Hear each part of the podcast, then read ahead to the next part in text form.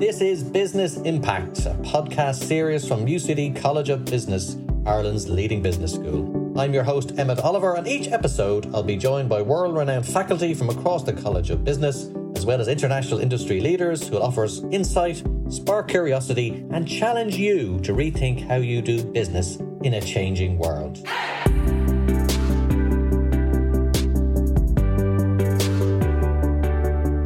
Welcome to another episode of Business Impact. And it's that time of the year where everyone's thinking about holidays. Yes, remember those things? We're also talking about going back to the workplace. I was on some public transport the other day, and it was very public in the sense that there was a lot of people on it. Mask wearing falling quite um, radically. I did notice that, but definitely the very, very badly missed species that is the commuter, the office worker, were there on the trains and so on. And there's a real sense of office life kind of sprouting back into its activity. And I think this goes to a wider point that a lot of people are taking stock, tentatively returning to the office. I don't think anyone is necessarily fully in the flow yet. There's a, a feeling of just kind of emerging bleary eyed back into the old environment we all inhabited two and a half years ago. You see a lot of this stuff in the US media about the great resignation. Some people call it the great reset. And there's a lot of a feeling of kind of change in the air both in way offices operate, how um, people in different roles interact. The role between worker and line manager and management more generally is, is, is obviously in a disruptive phase. There's a lot of talk about getting skills, getting bodies into um, companies and organizations. And of course, we have the, the grinding of the war in Ukraine and the inflation issues that arise from that as well, affecting organizations in their operational um, setups at the moment. So, overall, it is a time of great change turmoil, some of it good, some of it bad. And a lot of people are talking about the skill base that, yes, there is a shortage of staff, but what kind of staff and what kind of staff do they have in terms of skills and that national and global skill base? I saw one fascinating figure there recently where some um, authorities in this area estimate that over 50% of the current global workforce will require reskilling by 2025. Now, even if that's even close to the actual figure, it is really an extraordinary amount of learning new insights, new skills, and disciplines that we all will need to grapple with over the next few years. And that is the theme of today's podcast. It's going to be a look at we're looking at the world of training, skills, new learning, new orientation, new directions, and new personal development journeys. That is what we will be discussing today. And my guest is Helen Brophy, who is the director of Smurfit Executive Development. She also sits on the advisory board here at Smurfit and she also teaches in this area of change management. So she is the perfect person to talk to. She's had previous careers in the food industry, including CEO of the National Dairy Council. Also spent time working in the BIM, the Bord Iascaigh Mhara, the fish promotional body. And she's like all of us, trying to get used to this new world. And it's going to be a very interesting conversation with her today on this whole world of change. You're very welcome along, Helen. Thanks very much, Emma. It's good to talk to you. Yeah, and you're probably see you're probably getting a bit nervous because we've got so much stuff to talk about. I've listed off already, so hopefully we can squeeze cram it into the next thirty minutes. Uh, I've talked about the Great Resignation and the skill needs of the workforce and so on.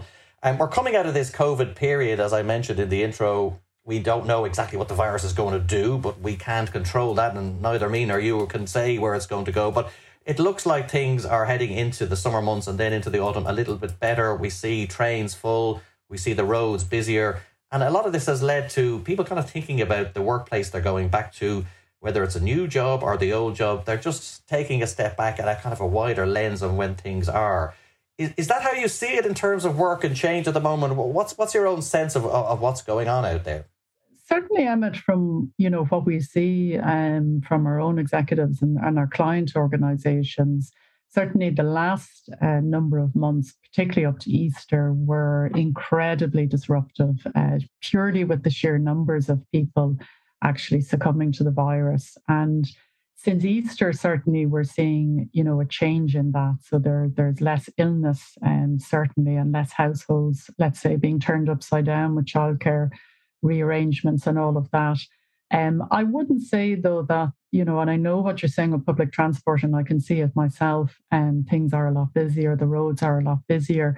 But actually, you know, this new way of working is still in a very much a, a, a new entry phase, I would say, where it is going to take time for it to settle down. I think organizations are very aware that things have changed quite radically uh, since before COVID arrived, and not everybody uh, shares the view of I need to be back in the office. And for example, I was talking with two of the tech giants last week, and both of them were saying to me that you know one of their biggest challenges right now is that people who were hired during the pandemic may have been now working with them for two years and have never actually entered the office.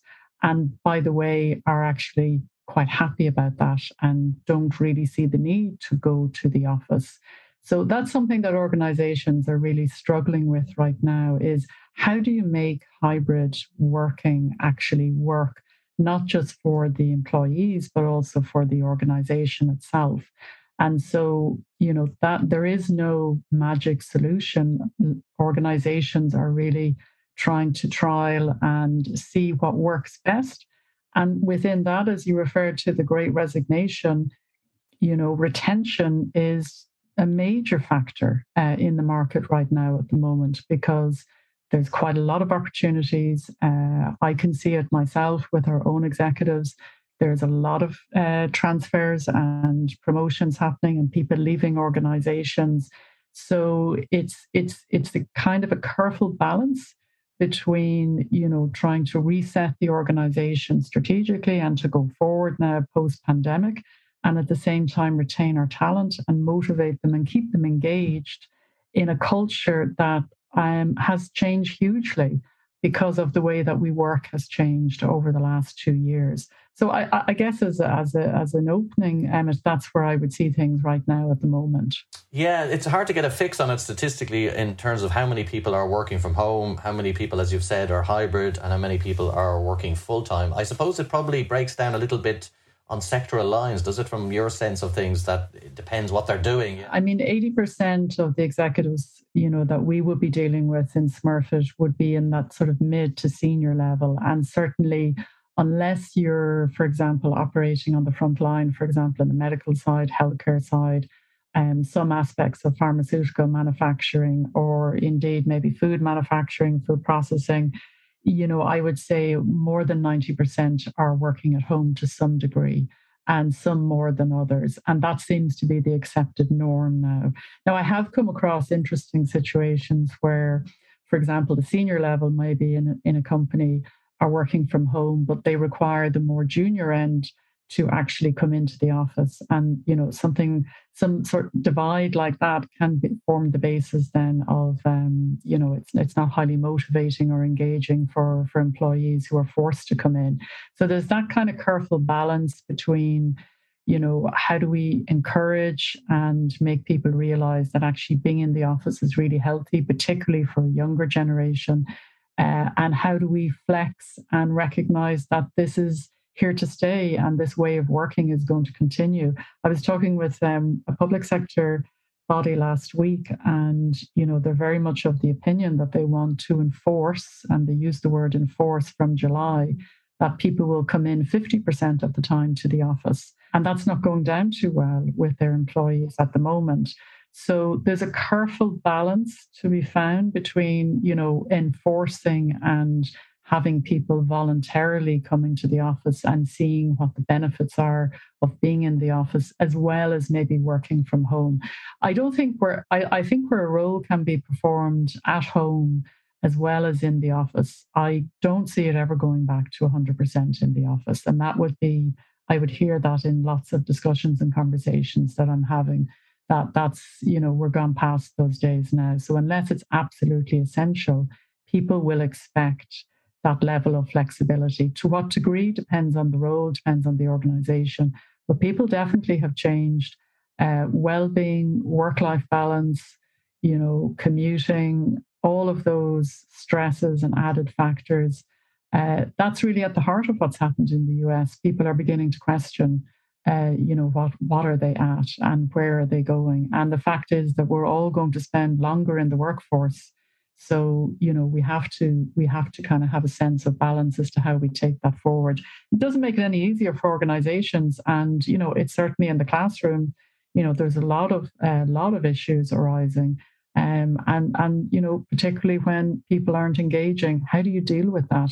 What happens to the culture of an organization? How do you execute a new strategy when you don't see people? How do you get people engaged? It just begs so many questions. But actually you know not in a negative way i would actually see it really positively.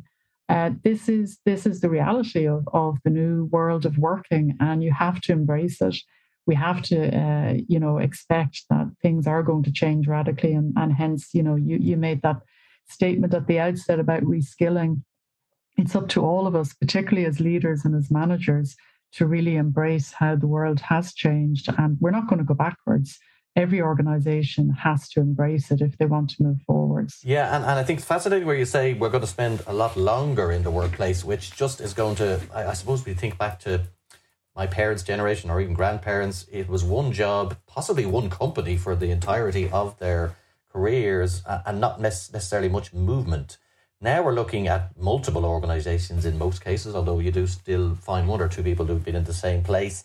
You're probably looking at possibly geographically moving around, and then you're looking at different roles being held over a long period. So, you know, that does mean that people have to really morph. The person that started somewhere at 21 or 22 is entirely transformed by the time they come to the other end of that journey, which might not have been the case a long time ago. So there's all these little detours and added on pieces and little excursions and changes and movements. That, that's kind of what the modern working uh, journey looks like, isn't it? And it's actually, you know, it's an opportunity because you have fantastic possibilities of reinventing yourself, of actually switching careers. I mean, I, myself, I switched career completely when I joined Smurfit uh, from uh, into education. So people, although they're, you know, it might sound well we have to work longer, but actually there's there's there's incredible opportunities with that, and I think that's why people are asking themselves these questions. Well, you know. Is this what I really want? You know, and also, is this the type of organization? Is this the type of culture that I want to be part of?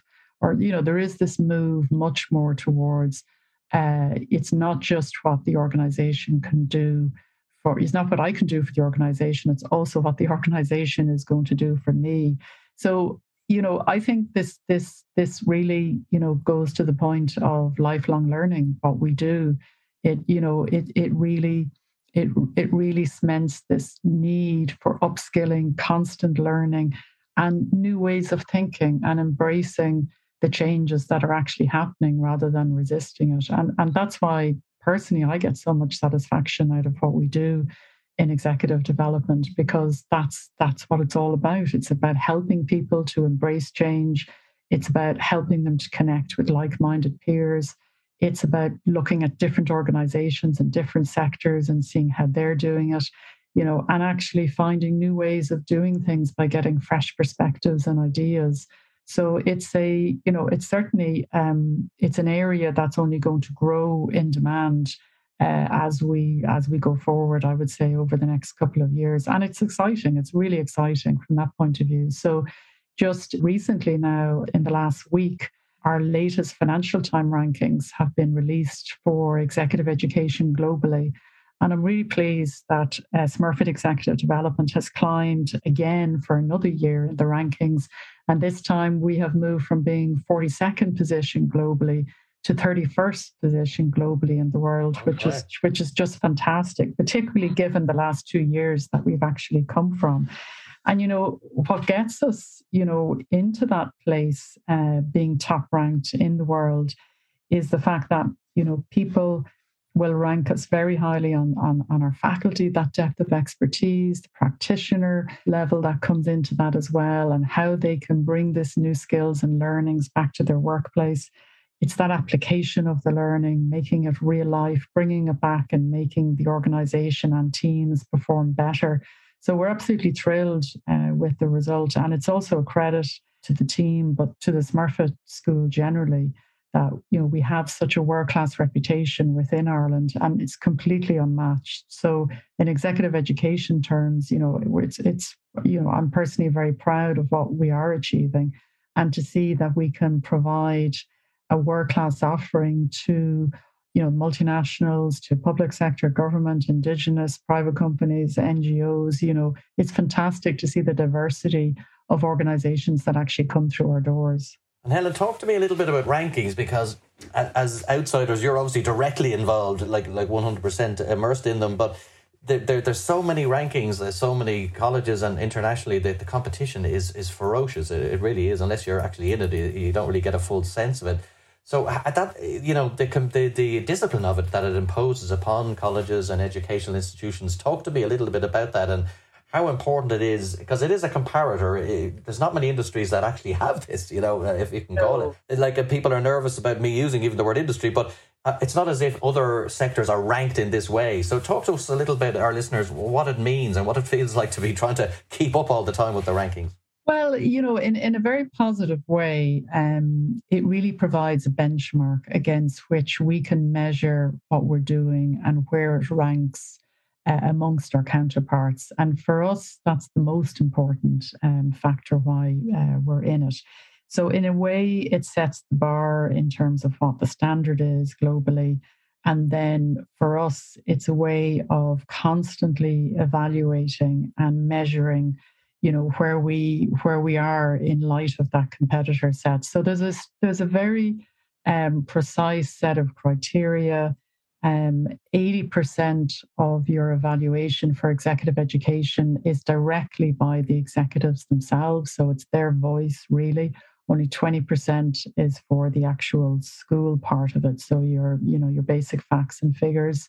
Um, and it really looks from you know the participants point of view well you know how did you find the course design? What did you think of the teaching methods? You know what, what how would you rate the faculty what skills did you learn you know what was the diversity in the classroom you know what was the gender balance what was you know the international level of participants in the room and it's certainly very competitive but it really acts as a really good benchmark. So when we look at, say, Europe, you know, within the EU, you know, we're in the top 20 now across Europe, which is fantastic.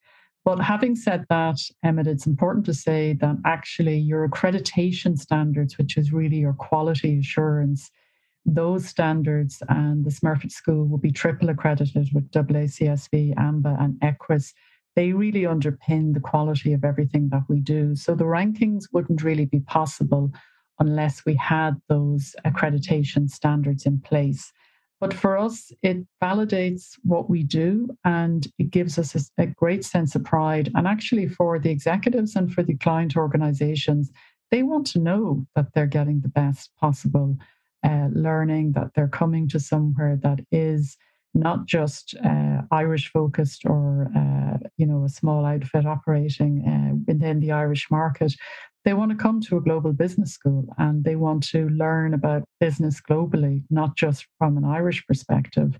And that's what we do. So for us, the rankings is actually very important because it means that we, as we say, we can measure where we stand.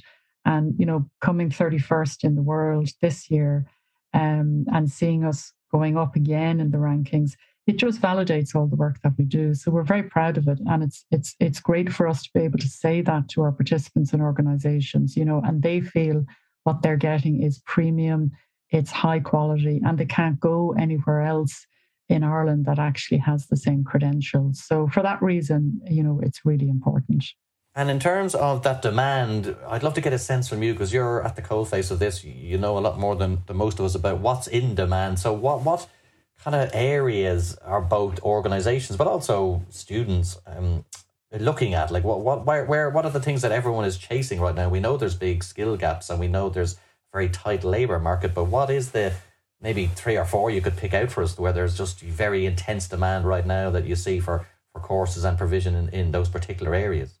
we've just finalized our, our next five year strategy and we, have we've done exactly what you've said there which is to focus on really the key areas of strength that we have that are in demand in the market. So they break down into a number of areas.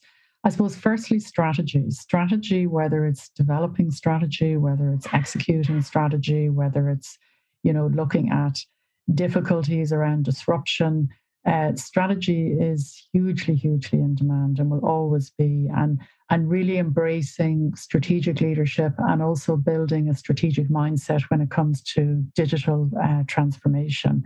So that's a very, very big area for us and in demand. Um, and at all different levels in the organization, actually, but particularly people who are looking to build their career um, and looking to go up the ladder. Building those strategic skills is actually really important. Second area would be around um, leadership, which includes coaching. So, all aspects of leadership from dealing with high potentials to senior leaders to looking at um, more junior people coming into the workforce. Uh, leadership is one of those areas that will always, always be in demand. And I guess leadership has been challenged hugely over the last two years. And there's, you know, there's a, there's a real focus now around diversity and, you know, equality, inclusion agenda, looking at gender balance, looking at uh, resilience, looking at workplace well-being. So some of some of those areas are quite new in leadership terms, and, and certainly we're finding they're in, they're in big demand. I guess the other area then is change. Um, you know, and and just as we started at the outset, we've never faced so much change as individuals in business and as organizations. So how do you manage change? How do you, you know, for example, deal with this hybrid working environment? How do you attract talent? How do you retain them? How do you motivate? How do you build a culture? How do you change culture? all of those aspects of change uh, will be very much in demand. And then it will be more the core areas like governance, um, particularly around business sustainability now, very much coming to the forefront of the agenda, but all aspects of governance uh, in terms of managing and leading boards and looking at business growth, innovation, looking at strategic finance. So it's it's I would say less Emmett for us. It is less about functional competencies. You know, technically, people are very competent at what they do. It's about learning new skills and tackling issues um, of a more strategic nature in the organization. And I don't like using the word soft skills, but it is about building uh, capability around how you deal with people, how you deal with con- conflict, how do you build culture, how do you, you know, um, embrace diversity. So, you know, what we always say is that leadership is a choice, and our philosophy is, you know, that the best leaders are the best learners. And it's those people who want to advance in their careers and want to, you know, have those possibilities of reinventing themselves and going up the ladder. They're, they just have such a passion uh, and the organizations to learn about how can we do this better what can we do differently how can we you know change what we're doing to make it better um, so there's a there's a I would say um, you know those areas for in the, the next five years, and particularly as the pace of change and digital transformation progresses, these areas are only going to get get you know stronger in terms of being in demand in the market. That's a, it's an interesting idea that they, they have the functional piece already there, and you're building on that. You're you're you're enhancing, I suppose, their their skills profile. That that's a fascinating one because I suppose a lot of them would be mid career, so they're they're looking to make that final leap, or maybe at a fork in the road or something like that in their career where they're they're looking to take a new direction. Would that be a typical kind of profile of student? Yeah, absolutely, and and I, I think as well what you know what we always say is what got you to where you are today won't necessarily get you to where you want to go tomorrow. So, for example, somebody could be very technically competent, very good at what they do, um, but you know haven't developed themselves in terms of their leadership capability, in terms of their interpersonal side, emotional intelligence, you know, haven't built some of the strategic skills and mindset that they need to have if they want to go forward in the organization.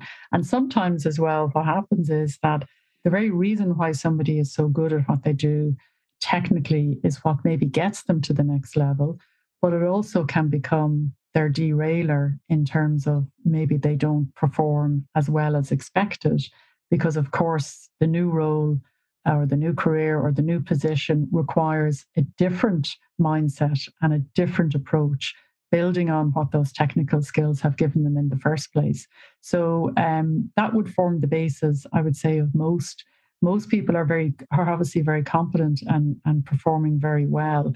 But you know they they know their gaps. They know their they know their areas where they need to strengthen. And i just saw research last week actually uh, looking at you know the percentage of irish businesses that are ready for digital transformation and you know, over half of the businesses interviewed, and this was quite a substantial survey, you know, said that they're not prepared, they're not ready uh, to embrace the change.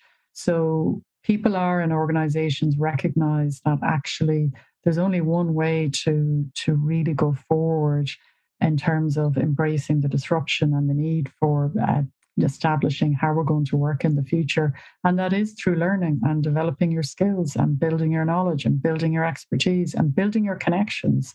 I think the connections is a really interesting piece because COVID, uh, somebody said to me last week, actually, I thought it was very funny. Um, you know, when she was back in the classroom, and she said, "It's it's so wonderful to spend time with people that I'm not related to." because she, so, so yeah, I think a lot of us would feel that way, but yeah. maybe we should keep it quiet. We, we spent probably more time with people that we relate to over the last two years than we probably ever did, you know.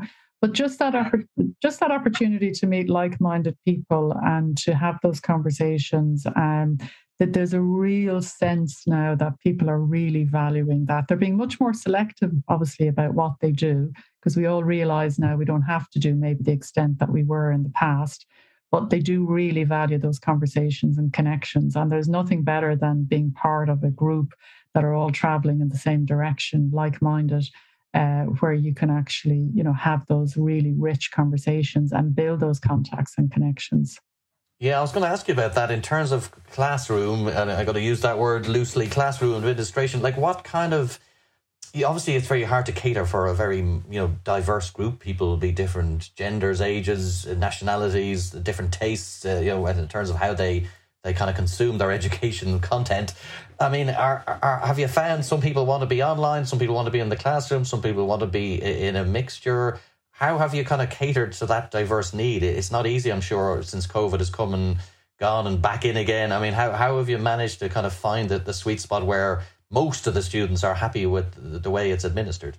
Well, I think you have to provide options. It's really as simple as that. So there's no going back to, uh, you know, we, we, we only do things in person uh, as it was before COVID. The, the truth is that there's actually, you know, there's actually advantages and disadvantages to whichever modality, as we call it, that you choose. So what I learned through COVID, um, and, you know, we had to, within a fortnight, transfer everything over to uh, to being delivered in a virtual space, which was you know huge challenge, but we did it and we did it very successfully. But what I've learned is that actually online, you know, it certainly gives people flexibility. Um, you know, there, there's also the option of being able to record. Uh, it also, in a in a in a funny way, uh, people have said to me that actually, if you're a quieter or maybe more introverted person, some people find online easier because it feels maybe more difficult in the classroom sometimes, you know, to be heard. So, in a way, being online actually maybe gives them more of a voice, which is kind of interesting feedback. So, I think there's, you know, there's advantages, and people will choose what they, you know, what they prefer, and it's up to us then to provide uh, the options to them. So we're running both what we call live virtual, which is live online, and in person programs at the moment. And that will continue to develop um, as we go forward. So I, I, think as well, we also have to be cognizant that, you know, the, the market generally for education and learning is transforming all the time. And there are outside of the business school community, there are lots of other providers as well so for business schools, it's essential that we keep up with the times and that we're also providing those options and that people can make the choice themselves. Some people will be adamant about being back in person and particularly at the moment the you know the demand is certainly in that direction because people want to reconnect again um, but certainly online is is here to stay um, and we would see it very important as we develop the portfolio going forward. Do you think a mixed version, as, as you say, a kind of a hybrid module or course, is that likely to be popular where you get all those pieces in it, it together? We call it hybrid, you know, a blended approach where there will be some aspects like I suppose our, our guiding principle would be that if something can be done individually, in your own time, you know, let's not waste time bringing people together to do that. So, time that you spend in person should be to achieve learning that you wouldn't be able to do at an individual level. So, that's the basis of these very rich conversations that you have in the classroom. But the hybrid approach um, definitely is is how we will go forward. I think though there are sometimes misconceptions about hybrid. So if we say hybrid, sometimes people think, well, that means I can come online or I, I can be in class, I can tune in whatever I want in whichever way I want. That can be challenging, Emmett, because you know you can't have two people sitting in the classroom and everybody online. That sort of defeats the mm. purpose. so you know there is a little bit of working through that at the moment. Um, where the in person certainly components we like people to be in person unless you know there is a valid reason, illness or they have COVID that they can't attend in person. But so the hybrid, you need to be careful about that. But at the moment, as I say, we're either kind of having people all online or we're having them in person. And then there's a certain level of, we say, independent work that they do themselves, you know, self paced learning that they can do themselves. But certainly, hybrid people joining virtually and joining in person will be something that will develop going forward. But you kind of have to work through that at the moment because I don't think the market has really settled in terms of people making those choices just yet. Now, Helen, as you consolidate down on these these latest uh, ranking numbers that you've got, uh, one final thing that occurred to me I'd love to know about is uh, in terms of who's driving the, the, the need for a reskilling. Obviously, there's there's different courses. There's obviously the, the lecturer has an input, the, the, the company that you do bespoke courses as well. I mean, the, the, the student has a, a, very big role. So, it, is it sort of because a lot of courses sometimes it can originate in a review or an appraisal of someone where they're at at a particular time, and then a course grows out of a conversation, etc. So, in this new era we're living in, can you give us any sense of, of who's driving this need to reskill or who's kind of taking ownership of it? Obviously, there's a lot of different uh, forces at play here, but but where is it all coming from? I'd love to know. Um, what, do you think on that point? Certainly, from a, an executive individual point of view, there is a there is a big demand um, that people recognise themselves that the organisation is changing. They may want to advance their career. They see opportunities arising. They want to do something different. And I guess the you know the value of, of coming to Smurfit is you know for the accreditation, the qualification uh, gives them the credentials as well as the knowledge and the expertise that they're looking for to take them to that next level. So certainly, uh, you know, executives are being very ambitious themselves in driving themselves and looking to their peers and seeing what's happening, and that's certainly encouraging a lot of people to come through the doors. But equally, at an organisation level, you know, we would do quite a bit of work with client organisations and that can be a variety for a variety of different reasons. But normally, there's something afoot in the organization. There's maybe a change that they want to bring about, or something has happened where they see the need to do something on a more collective basis to bring people together to, you know, rather than people doing maybe programs individually. So there are, you know, there are reasons why people will come individually because it's good for them to step out of their organization. It's good for them to get new perspectives, to see how things are done in other industry sectors. But then, from an organization point of view, there's also merit in actually, for example, if we need to develop our strategic mindset for digital transformation, that we actually bring different levels in the organization along together on the same learning journey. So it really depends on what the, you know, where the um, the motivation is actually coming from. And actually on, on our side, it will be very much 50-50. So there is equal demand coming from individual executives and equal demand coming from organizations. You mentioned the Ukrainian situation at the outset, and yes, that you know that's certainly affecting some of our international clients in terms of not being able to or not feeling politically right now that would be the right thing to do, where they have employees in Russia based in the Ukraine. But largely, organizations are trying to move forward now. And, you know, where they were set back, I suppose, over the last two years, uh, bring people together for these type of executive programs is a really good way to, to get people back on track again and to get them to connect and to network as well as establishing, you know, some concrete objectives that they want to do in the organization. So I'd say it's it's it's a balance between both, Emmett, but both sides are are particularly strong at the moment. Okay, Helen. Well, listen, well done on those recent um, rankings. It's very important to get those, and as I said, it does kind of give fresh impetus and energy to everyone on the team that you you work alongside. I think you've also will keep your marketing people happy with the new moniker. Come and take a course and you don't have to be doing it with people you're related to.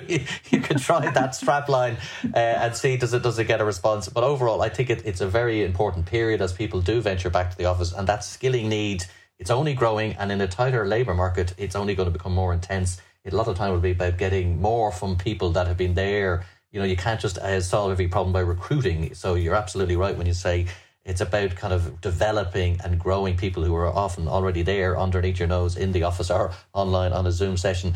It's been a great conversation, Helen. Thank you very much. Helen is uh, Helen Brophy. She is the director of Smurfit Executive Development. It's been a great conversation. I will talk to you again, no doubt, as this journey continues. Thank you very much.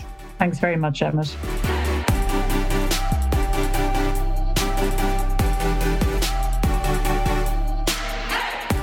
Now, if you enjoyed this week's episode of the UCD Business Impact Podcast, please subscribe to episodes on Apple Podcast or Spotify. We cover a broad range of topics with insights from business leaders around the world, so there is sure to be something there for everyone. I'd like to thank our production team of David Corskadden, Ed Gormley, and Mike Liffey. They work tirelessly in the background, sourcing interviewees, editing, promoting episodes, and everything in between. I've been your host, Emmett Oliver, we hope you can join us next time on UCD Business Impact.